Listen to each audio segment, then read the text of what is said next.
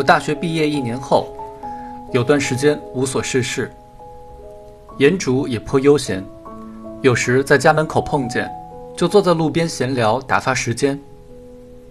有一次，她提起她当时的男朋友，甚是不满。她给他买衬衫、买领带、买内裤。他喜欢吃羊肉，他就给他做羊肉吃。虽说他自己从来不喜欢吃羊肉。此人除了有点钱。别无长处，长得不帅，鸡鸡又小，做爱又懒惰，总让他在上面，这些他都忍了，煞费苦心，曲意逢迎，还不是为了结婚？可是事到临头，他居然说还要再等等看。从心理上说，他还没做好准备。跟我结婚，他还要准备什么？跟我还不欢天喜地的赶紧准备好花轿？颜竹沮丧地说：“他甚是不满，可是并不伤心。倒是后来提到卢木桥，他又黯然神伤起来，重复了几年前的话。真不知道我怎么那么倒霉。”我说：“干嘛偏偏对卢木桥那么在乎？莫非他混血儿鸡鸡就大？”颜竹说：“大不大我已经不记得了，只在黑暗里摸过一回。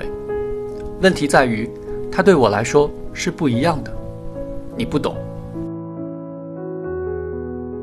又过了很多很多年，颜竹已经是一个小学二年级小姑娘的母亲了。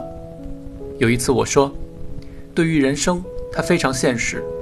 拿围棋棋手来打比方，他是生活中的坂田荣男，算度精确，从不好高骛远，每走一步都对自己有利。现实一点儿有什么不对吗？颜竹作为一个优雅、富足、淡定的中产阶级成熟女性，微笑着说：“听说过永言配命、自求多福吗？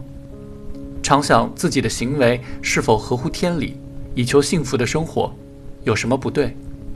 什么叫天理？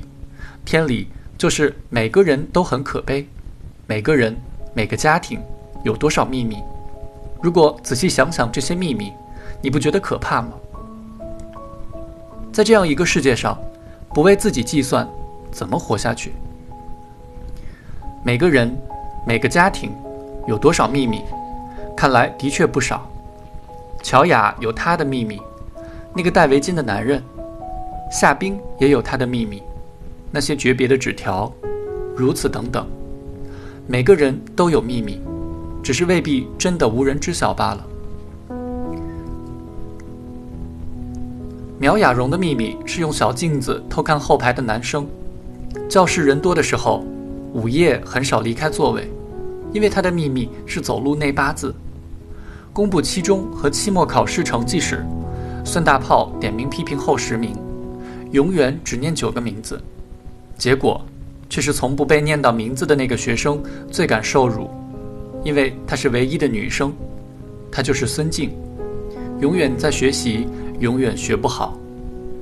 她是成绩榜单上的一个秘密存在。田丽萍，一个胖女孩，嗓音清细柔美，通常只有美女才有这样的声音。一个众所周知的秘密是，她的嗓音是假装出来的。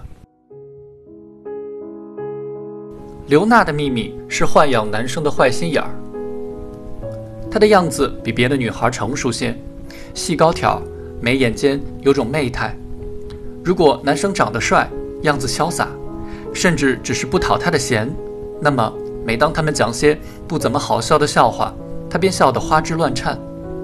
她吸引男孩的诀窍就在于此：慷慨回应，会而不废，让他们感到受人关注。每个人都知道老看暗恋刘娜。老看讲笑话，插科打诨，出乖露丑，只为博得美人欢心，总不得法，成了众人眼中的笑话。刘娜却不流露厌烦之色，偶尔还赏他浅浅一笑。他支持老看买东西、跑腿儿，给他的自行车打气，等等。老看极为乐意。他一离开，他就跟别的男生一起讥笑他，就像伸手围拢火苗。他培育他的兴致，不让他枯竭。每个人都知道这一切是怎么回事，唯独两个当事人还蒙在鼓里。老看无法认识到刘娜正在耍他，刘娜则无法想象自己的伎俩人尽皆知。英语课上，老看给刘娜写纸条，他回复时被袁大头当场截获。袁大头说：“既然你们敢传，我就敢念，大家听好了啊。”看荣强说：“刚才我看你笑了一下，你在想什么？”众人哄堂大笑。袁大头继续念，刘娜回答他：“笑天下可笑之人。”众人笑得更厉害了。袁大头一发兴奋，调门拔高。看荣强问：“是笑我吗？”刘娜说：“不告诉你，小可怜儿。”看荣强说：“求求你别折磨我了，告诉我吧，听见没有？”求求你，别折磨我了，告诉我吧！笑声简直掀翻了屋顶。你凭什么念我的纸条？刘娜站起来，浑身颤抖，质问袁大头：“那是我的隐私，你凭什么念？隐私？课堂上还有你的隐私？”袁大头大发雷霆：“刘娜，你还敢顶嘴？你瞧瞧自己的成绩！你二大爷昨天来办公室，已经跟你们孙老师说了。”你再这样下去，他也不管你了。你爸妈穷鬼一对儿，学费都没人给你交，你不知道？你全指望这个有钱的二大爷呢。但凡是个懂事的孩子，早就发愤图强了。可你怎么样？鬼迷心窍，四处留情，交际花一个。旧社会的交际花也没像你这么不挑不拣的吧？看荣强是什么人？嬉皮笑脸、没脸没皮的货色，跟这种东西你都能勾搭？还有没有一个重点高中学生最基本的品味？你别跟我顶嘴，这个年级从学生到老师，谁不知道你们俩的事儿？你否认不了。现在知道哭了，早干什么来着？另外，你给我听好了，从今以后，别的课我管不着，上我的英语课，你给我把外衣扣子扣好，敞开干什么？嫌你衬衫好还是发育好？我告诉你，一个女孩子不可以这样。不应该这样，我不爱看。刘娜扣好扣子，隐藏起引人注目的胸部，痛哭了两节课。这是苦恼的一天。两天后，她固态复萌了。令老看痛苦的是，任何一个男同学开口说话，刘娜都会瞪大眼睛，咯咯的笑个不停。她自以为秘密的在众人面前折磨着他。